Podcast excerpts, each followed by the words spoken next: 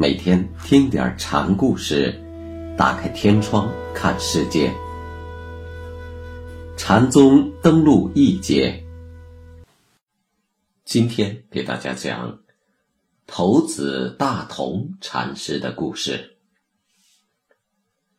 头子山的大同禅师是丹霞天然弟子翠峰无学的高足。清源一系下三世的法子，是怀宁人，也就是今天的安徽潜山县人。头子山就在怀宁。第一个小故事的名字叫“衣更厚黑”。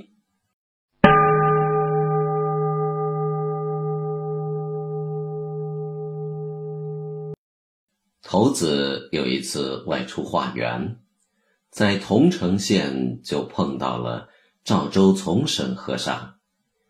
从审主动走上前来问他：“是头子山主吗？”头子没说是，也不说不是，只说：“不施个茶言钱吧。”赵州见头子这样，也就不再搭话。径自到了头子山，在大同禅师的庵里坐着等他。一会儿，头子拎着个油瓶回来了。赵州就对着门外的头子说：“久闻头子大名，等来到了头子山，却只见了一个卖油翁。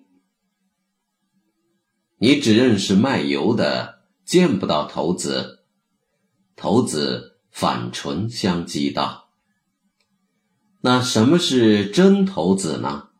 赵州问。有有，头子伸出油瓶对赵州说。赵州又问：“已经死了的人，活过来会怎么样？”既然是死了。就不会活过来。赵州的问话未免出奇。头子并不回答这个问题，却说：“不许你今天晚上动身，但要你明天早晨赶到。”这话头也是既矛盾又新鲜。赵州听罢就笑了，说：“我早后白。”衣更厚黑，我这里等白天，你却在等晚上了。头子和赵州的问对，后世禅门称为验主问、心行问。方法是将答作问，问在答处，答在问处。赵州的话头有些来历，五祖弘忍曾说。参禅的彻悟，需经历一番生死，才能懂得活的意味，这就是了透生死。但赵州只是将此作为一个话头，勘验对方的心行。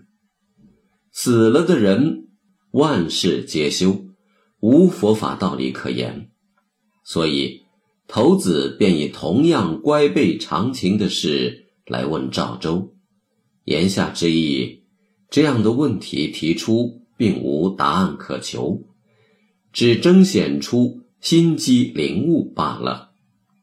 所以说是问在答处，答在问处。死的人没有佛法可说，晚上不动身，明天不会到，但这只是事法，现象界是不存在的。然而心灵上却可以显示，可以生出此念，这正是心性的超越处。没有了时空生死的差别观念，这些矛盾悖谬不就可以解决了吗？宋代的佛果圆悟禅师在《碧岩录》里称赞头子的回答：“古佛也未曾想到过，所以。”认识释迦老子、闭眼胡僧，这里的闭眼胡僧指的是达摩，也需再参使得。赵州是南岳一系的后人，头子是清源系的法嗣，两者生气相求，旗鼓相当，由此可见一斑。